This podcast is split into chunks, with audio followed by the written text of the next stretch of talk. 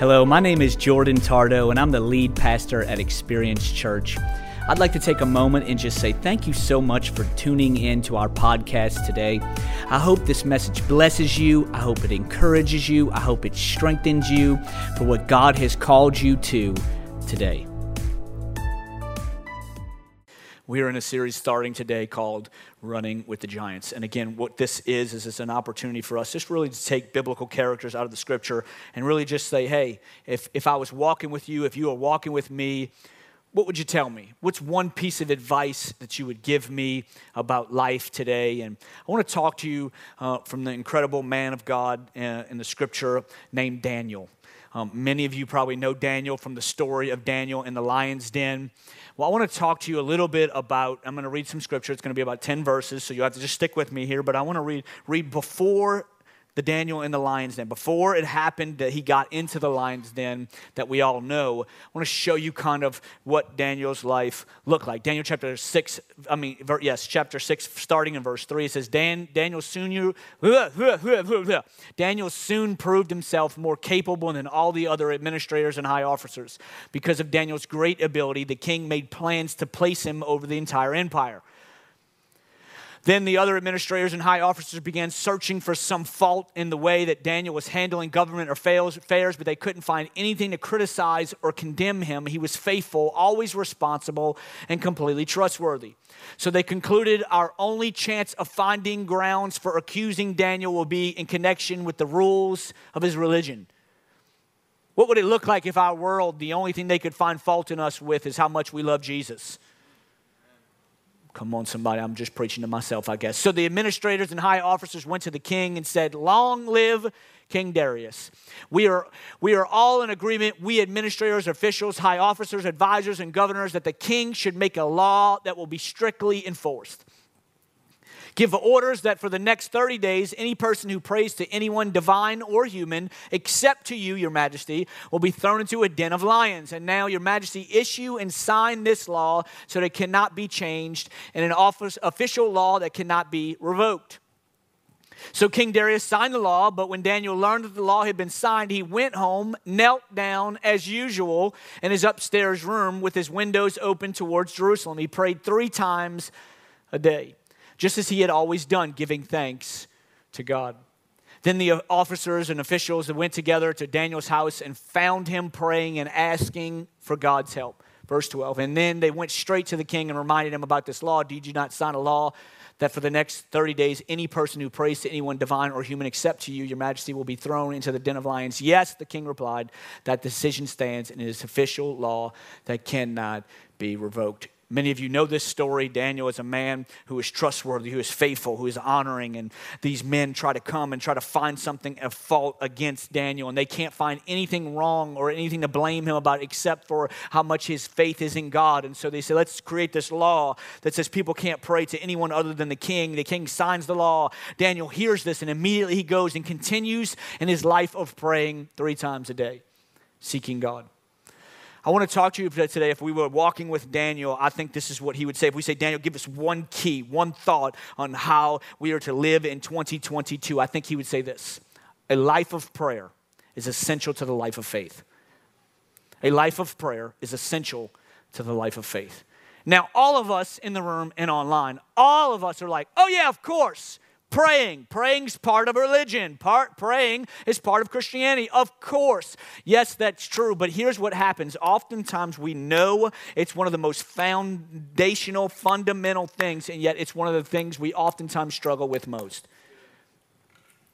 It's like if you play basketball, it's like dribbling. It's the most fundamental thing of the basketball uh, game is dribbling. And yet, sometimes if somebody is not good at dribbling, they can shoot all day. It's going to be hard for them to, to conquer or play or play well or whatever it may, may look like for us. It's the same thing spiritually. We oftentimes think, okay, we know foundationally prayer is, is important. We know foundationally and fundamentally prayer is vital. But yet, what happens is we go throughout our day, we get tired at night, we say one quick prayer as we go to sleep, and then that's what our prayer life looks like. And I want to talk to you today. I'm not trying to condemn anyone. I'm not trying to make anybody feel bad. I'm not trying to create guilt. What I'm trying to do today is stir up a passion for prayer. I want to stir up a passion for prayer because what we see in the life of Daniel is he was someone who prayed.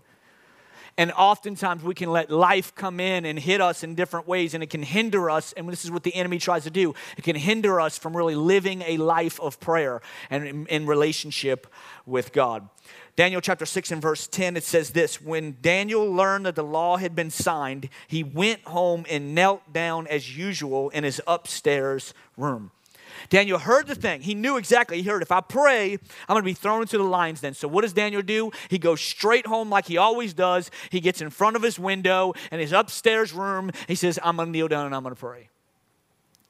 This is, this is what's important about prayer. Prayer, we have to, and this is my first thought prayer we ha- has to have a place. Our prayer has, has to have a place. Okay, let me explain that. Oftentimes, what we do with our prayer life is just sporadic. Whenever I find some time, whenever I can. For those of us that are multitaskers, or at least we think we're multitaskers, come on, somebody, you know what I'm saying? We think we can do 12 things at once, but we're just doing 12 things really bad. Just me? Cool. That's fine. That's cool. Like, no, I'm structured. No, you're not. No, you're not. No, you're not. You're lying to yourself. You're not lying to us. You're lying to yourself.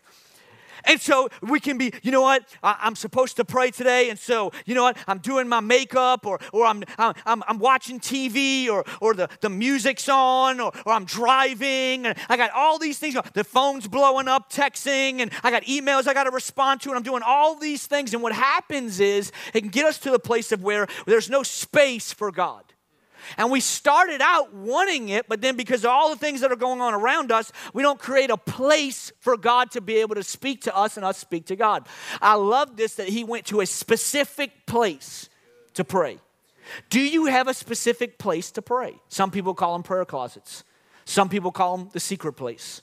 Some people call them the quiet place until the crazy movie with aliens came out. But there's this, this should be this space, if you will. I'm just very practically helping you out. If you want to live in a life of prayer, there needs to be a space for you, a place for you where you pray. And you know that's my spot that I'm going to go and pray to. I would recommend that it wouldn't be your bed. Because more than likely you start to pray, see ya later, night night. But there should be a space. And this is what's interesting. Daniel did this, but yet also Jesus did. Jesus had specific places where he would go and he would pray to the Father and seek God. Let me show it to you. Matthew chapter uh, 6. Oh, excuse me, um, not Matthew chapter 6, Luke chapter 22 in verse 39. It says, Then accompanied by his disciples, Jesus left the upstairs room and went as usual. Same exact word Daniel used as he went as usual to his upstairs room. Jesus went as usual to the Mount of Olives. And then here's check out John chapter 19 and verse 2. It says, Judas the betrayer knew this place because Jesus had often gone there. There was a place where Jesus would pray, where Judas, the one that was betraying him, knew, okay, this is where we have to go because this is where we will find Jesus praying. It shows us that there needs to be a place for us that we create and have in order for us to be people that live a life of prayer. In Matthew chapter 6 and verse 6, I want to show you this. This is so interesting. The Lord was showing me this this week.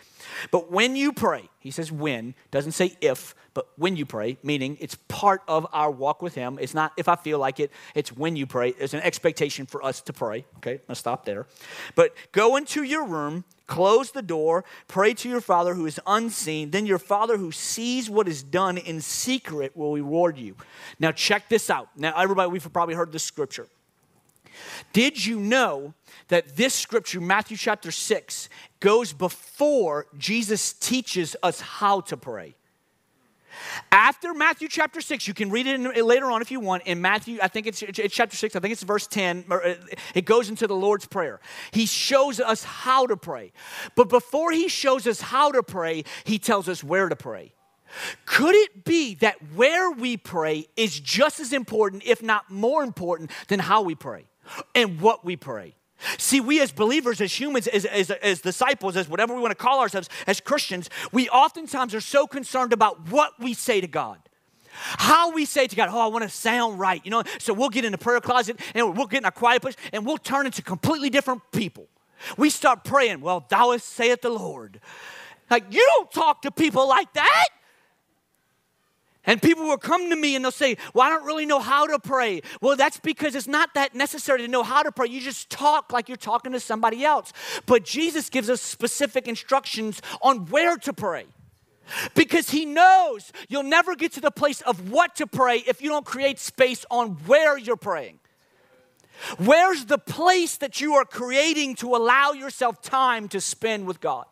Because I know this, if you don't have a place, hear me, and I'm not trying to condemn anybody today, I'm trying to stir something up in you. But if you don't have a place, more than likely your life of prayer is struggling because again it's so sporadic that we're just hoping for the best and what's going on but then comes things come up. Emails come up and texts come up and, and family happens and things go on. And next thing you know we've gone we've gone all day and all night and now we've gone a whole week and now we've gone a whole month and our prayer life is based on our worship on a sunday morning when worship on a sunday morning was never meant to be the source of our prayer life. It was supposed to be the boost to get us to go and pray on monday tuesday wednesday thursday friday saturday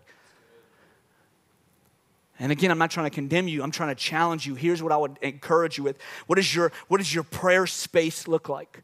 I would encourage you to find one. Eh, I would encourage you to have a place where it's quiet, a place where it's where it's where it's private. And you're like, oh well, you don't know. I got kids. It's impossible. It's it, to to do anything in quiet with kids. Well, David says, I get up early in the morning. I rise before the sun. And he says, and I will seek you. Maybe that's a challenge for us spiritually, for those of us that have children. Maybe it's okay, well, I need to get up a little earlier. For those that have roommates, you're like, oh, I can't ever pray because my roommates, they partying all night. Well, maybe that means you need to get up a little earlier than them. What does it look like for you? Because here's what I know our relationship with Him is going to lack if there's not prayer. My relationship with my wife is going to lack if there's not communication.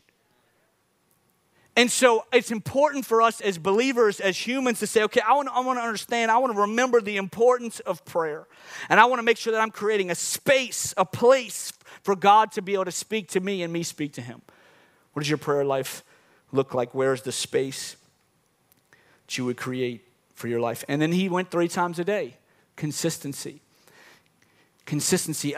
if it's five minutes, five minutes a day is better than an hour a week or an hour a month. Why? Because consistency is what builds. Just like a gym and working out. If you're consistent in the gym, your small amount of time in the gym consistently is going to be way better than you just go in there for one once a month and you're like, I'm just going to kill it. And you get in there for two hours, and next thing you know, two, two days, you're sore as all get out. Consistency is key to our growth and how we continue to walk. And why is it important to have a place? Why?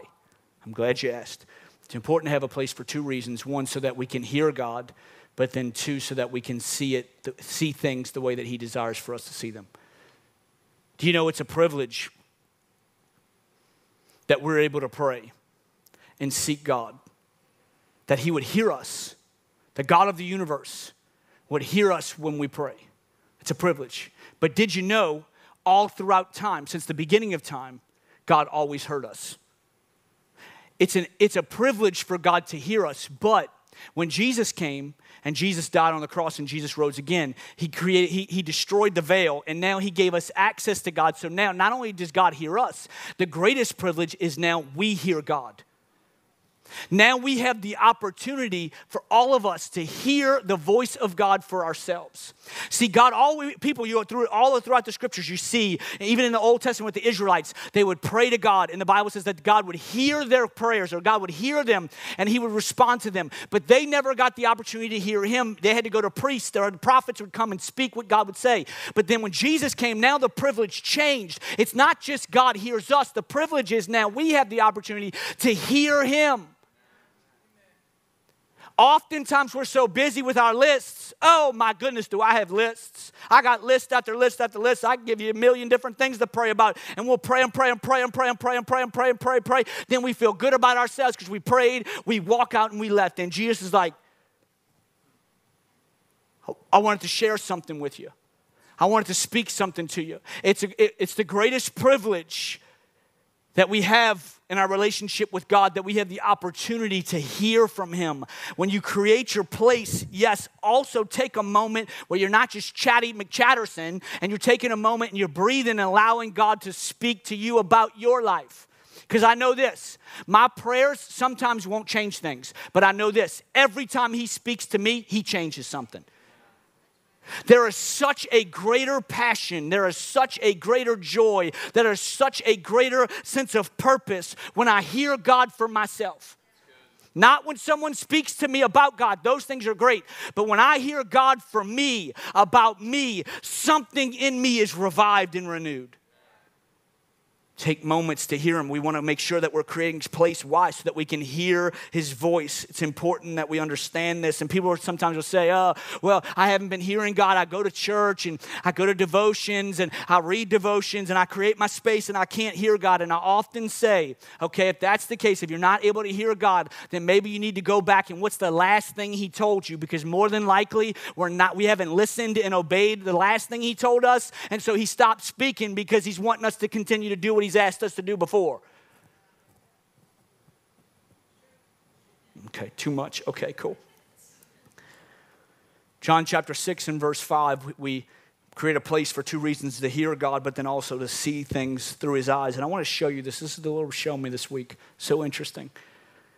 Well, many of us know this story in the scripture of Jesus feeding 5,000. It says this Jesus soon saw a huge crowd of people coming to look at them. He turned to Philip and he asked, where can we buy bread to feed all these people? He was, te- check this out, he was testing Philip, for he already knew what he was going to do. Philip replied, Even if we worked for months, we wouldn't have enough money to feed these people. Jesus sees all these crowds. We know, we know the scripture, we've read it. He's, he's, he feeds 5,000 people with some loaves and some fishes. And here's what he does he looks at Philip and he says, How are we going to feed these people?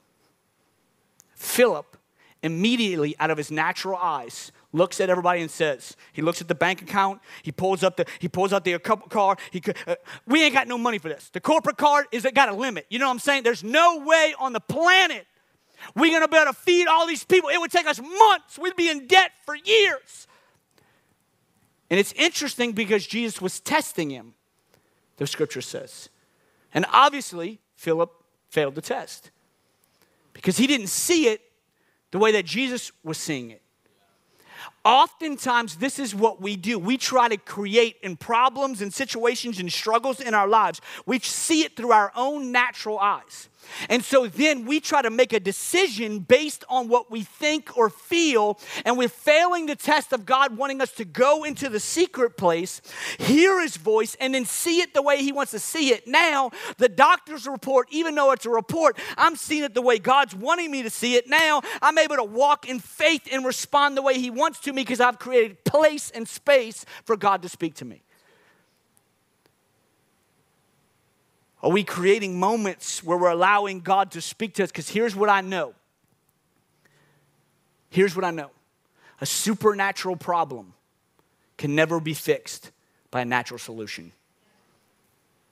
A supernatural problem can never be fixed by a natural solution.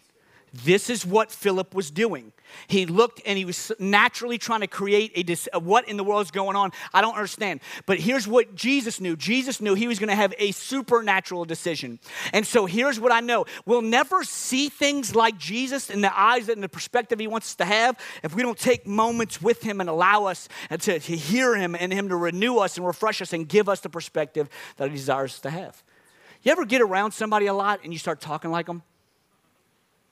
You ever uh, get around people too much, and next thing you know, you're starting to act like them. Next thing you know, you got the same laugh as them, and like, why are you acting like so and so? And the next thing you know, you get around them so much so that now you start to see things the way you, that they see them. I'll be eating, getting food, and I'm like, nope, Ashley, you're gonna want that. We're not getting that. Nope, Ashley's not gonna. Nope, that's not. Why? Because now I can see it through her eyes because I've been around her so much. This is the same thing with God. Oftentimes we don't get around Him enough, and so we're not able to see things the way that He wants us to see them. When we get around Him in our prayer life and we spend time with Him, we create a place for Him. Next thing you know, now we're able to get out into our worlds and we're able to see people the way that He sees them. We're able to see our finances the way He sees them, not us holding on to them, but us understanding that they're nothing at all His. And so we start to be willing to give. Why? All because we seeing it His way, all because we were willing to get back to the place of spending time with Him. Y'all know how it is. You got newlyweds, they spend every second together. They spend every second together to the point of where they start to finish each other's sentences. The newlyweds, they get so hyped about finishing each other's sentences, like, oh, it's so cute. Just wait, it's not cute. But here's the thing I know I'm being silly, but here's the thing. It's so interesting how the concept of natural relationship is the same way with God, that He wants us to hear His voice, but then also He wants us to see things on this planet the way that He sees them. We can only do that by taking moments and creating a place where He can speak to us and reveal His heart to us. What does your prayer life look like? It's the most fundamental thing we know, but it's so vital that we understand that we would create, no matter if you're a Christian well, just yesterday or we've been Christians our whole lives, it's that we would take moments in a place for Him. And it's oftentimes for those of us that have been Christians a long time, this is where we almost ride out our information and our knowledge of God and, and not getting back with Him because we know enough that we can carry ourselves through the situations and through life when God said, no, the dependence always goes back to relationship with Him. You got to create a place. This is what Daniel did. I love this. And it says that he did it three times a day. It wasn't like he did it for a little while. No, he was consistent because he knew a life of prayer is essential for, with a life of faith. Daniel chapter 6 and verse 11, very quickly, it says, The officials went together to Daniel's house and found him praying, asking for God's help. So they went straight to the king and reminded him about the law. They went immediately to Daniel's house. And this, this shows me this. Okay, we understand our prayers need a place, but then also our prayers will face distractions. Our prayers will face distractions. They immediately went to his house and they looked and they saw him. Let me, let me tell you something here. It would be very unlikely that Daniel would not have seen them at his house. So he knew those guys saw me. He saw those guys be like, and yet he knew where they were going. And yet he still stayed in prayer. Why? Because he wasn't going to let distractions of this world keep him from relationship with God. It's the same thing with you and I. There are so many distractions. And really, I want to talk to you about three distractions today very quickly. But there are three different distractions. One, the distractions of our own battles distractions of our own battles, things that we go have going on in ourselves, our struggles, our, our, our insecurities. Um, I wrote down our sicknesses, uh, provision, a direction, uh, eh, uh, frustrations from relationally with someone, our hurt from something that's happened. These can be distractions that cause us to not be able to seek God, and it'll cause us to be concerned about that situation, and we're not able to keep our relationship with God, walking with Him, hearing with Him from, from Him, and things like that our battles. Then the second distraction can be boredom, battles and boredom. I just want to, I, I put this in here because I want to give everybody a piece. I want to remove the shame and the weight of guilt. Every single person who has prayed at some point has gotten bored. Every single person, I just want to remove the shame because there, there, there's this concept, and the enemy uses it, of where there has to be always this passionate, like super exciting, and like this third heaven, like, ah, at all moments, and angels are coming down in our prayer life. No, I'm telling you, every single person who has a prayer life at some point has gotten bored. And so here's the thing I want to remove the guilt and the weight off of that for you. Why? Because that's where we push through. Just because we're bored doesn't mean we stop. Now, for those of you that may be like me, I'm a little bit like squirrel, you know what I'm saying? That's a little bit like me. And so here's what happens I have to make sure that I'm constantly reminding myself because I can get bored. I can be skydiving, and five seconds later, I'm bored in the middle of the skydive. Not really, I'm probably throwing, that doesn't matter. But here's the thing it's so important that we understand this. This, this is a battle that human nature faces. There's going to be moments where we get bored, where we're not, our, our focus is somewhere else. Okay, it's just a reminder. That's a hurdle and a block that I have to, uh, that I have to push past because I know that just like any relationship, there's not going to be always this sweet moment. No, I'm pushing through. Why? Because I know God, one, is it's important for me to, for God to hear me, but then two, it's even more important for me to hear God. So I'm pushing through this boredom and I'm going to stay consistent so that I can continue to walk out and live the way God's called me to live. Boredom. And then the third one is busyness. Busyness. I think one of the greatest enemies of our prayer life is busyness. It may be the greatest enemy of our prayer life is busyness. We're either, we have no time. Here's the excuses. I'm just giving them to you. I'm not, again, I'm not condemning someone. I'm trying to challenge you and stir up your faith because, again, I want to get back to the basics of us walking with Jesus, and it starts with prayer. And so it's, here's what it is I have no time. It's I'm tired, or I'm, I'm busy serving with my talents. See, Christians, what we have done in today's culture, we've replaced relationship with God and prayer time with serving. And so now serving makes us feel like we are accepted by God because now we've given to God. And that's great. That's a huge part of Christianity is serving, but it doesn't replace our relationship with God. It doesn't replace our prayer life. In fact, serving should be an overflow of our prayer life. Where is the space that you are creating? Don't allow, hear me, don't allow the enemy of this culture that says we have to be so busy that we have no time to stop and seek God. I would say this if you would take time and space to seek God, you'd see the things, the very things that are keeping you busy, you'd see them overflowing with even more because you're giving God the space and allowing Him to move in your life and you're putting him first. And the Bible says in Matthew chapter 6 and verse 33, we all know it seek first the kingdom of God, and then all these other things will be added. But the enemy says, I got to get all these things done. The enemy says, I got all this time, uh, or, or I'm so tired. We, got, we were so busy all day that now I'm at the end of the day, I'm just so tired. I just got no, I just got no energy to do it. And that may be true, and that's totally fine. But then how are we creating the place to not allow ourselves to create these distractions so that we can continue to seek Him the way that He desires. Does that make sense? Everybody okay? Everybody okay? Praise God. Daniel chapter 6 and verse 11. It says, Then the officials went together in Daniel's house and found him praying and asking God for help. Daniel's prayers changed. I don't know if you noticed that. But in the beginning, it says that he would go three times a day and giving God thanks. Then here, he ain't giving God no thanks.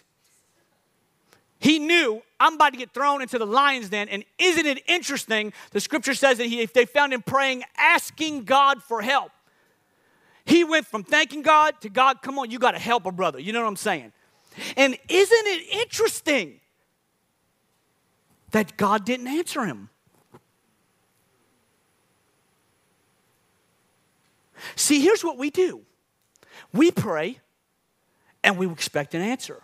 The microwave prayers. We pray, we wait two or three days, and we pray again. And then you know what? We'll do it a third time. God, I'm gonna pray again.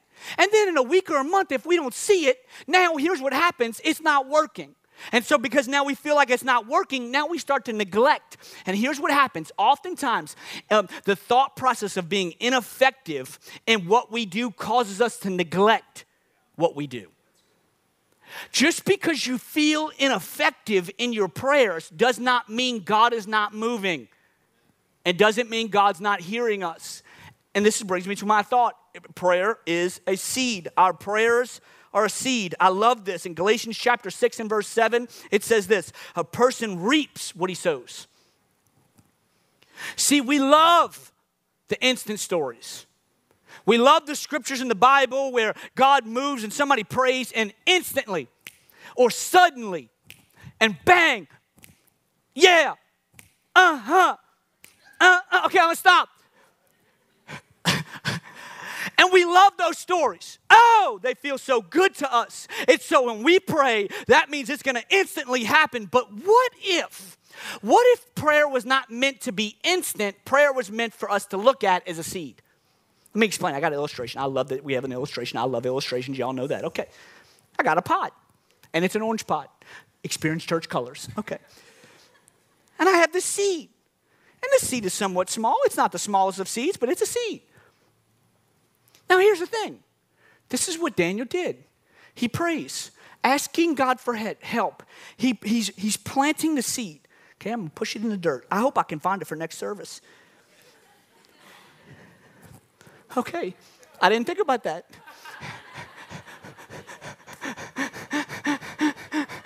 Lord help me, we might have to go to the store. Okay. And so here's the, here's the thing, here's the thing, here's the thing, here's the thing, here's the thing, here's the thing. He plants the seed and he says, God, help me. I need your help. Oh my goodness, God, I've been praying. God, you don't know what's about to happen to me. God, I need you.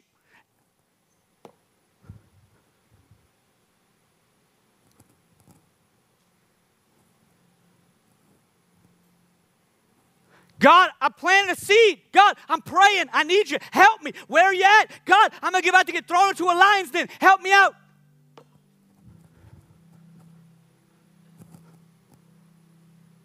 In fact, God didn't just not answer him, it got worse. He went from praying his heart out three days a week, um, three days, uh, three times a day. Excuse me. If anybody deserved to have an instant prayer, it was Daniel. But God doesn't answer him. In fact, not only does God not answer him, it gets worse. He gets thrown into the lion's den. Then, after time, we see God move. What if our prayers were not meant to be instant? They were meant to be seeds that as we plant them, now we put them in God's hands. And we say, God, okay, here's what I'm gonna do. I'm not gonna let the ineffectiveness of what I see, because first, a seed, in order for it to grow fruit, has to die.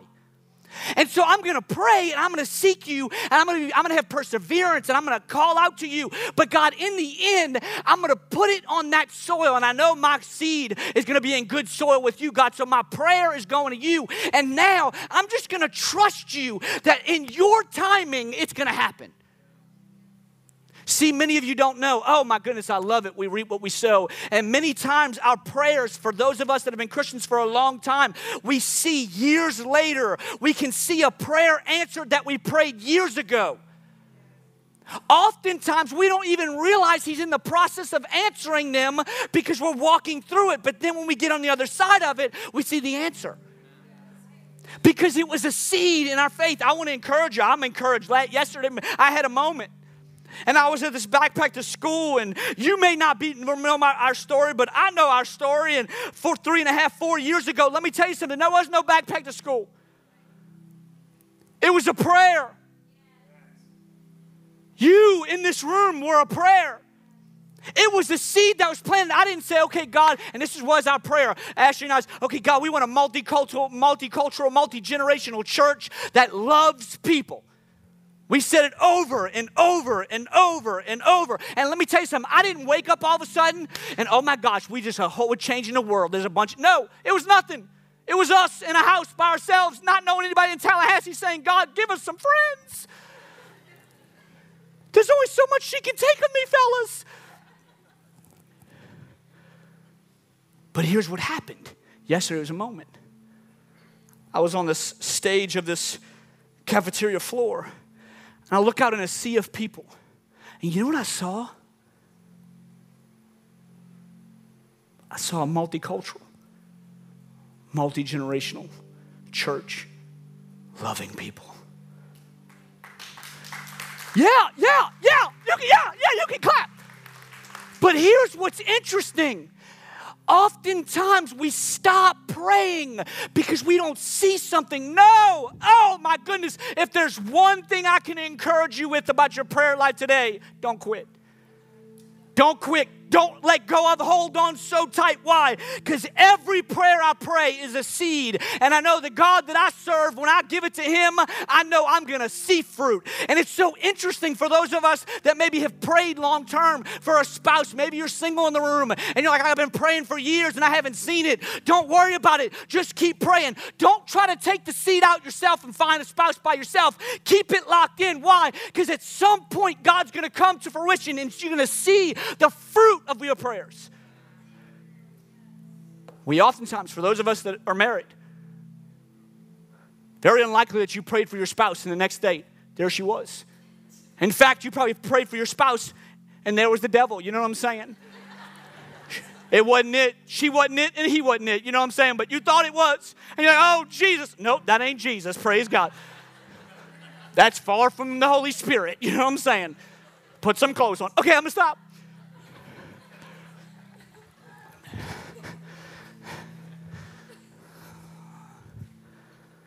I can encourage you with one thing.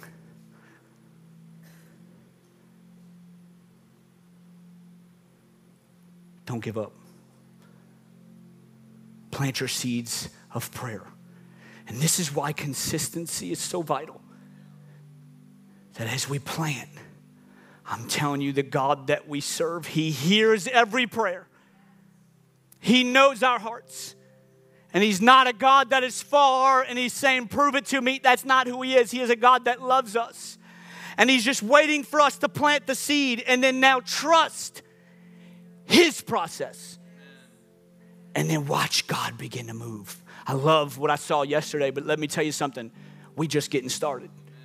Let me tell you something. I love it. This church has nothing to do with me. It's a group of people that we are just so passionate for Jesus that we want to just love like Jesus. And I know we're going to make such an impact in this city, in this state, in this country, in this world. And it has nothing to do with me. It has to do with us together. Our seeds of prayer continue to be prayed, and we watch God begin to move like never before.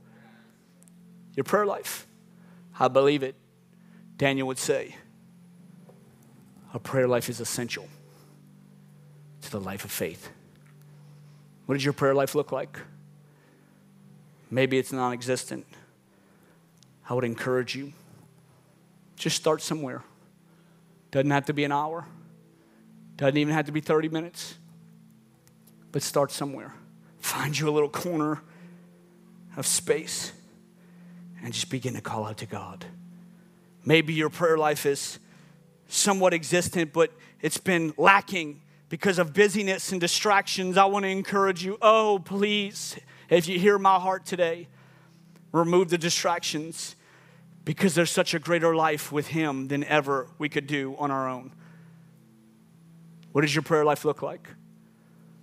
I would encourage you plant the seeds and watch God begin to bear fruit in your life. Amen. Can we pray today?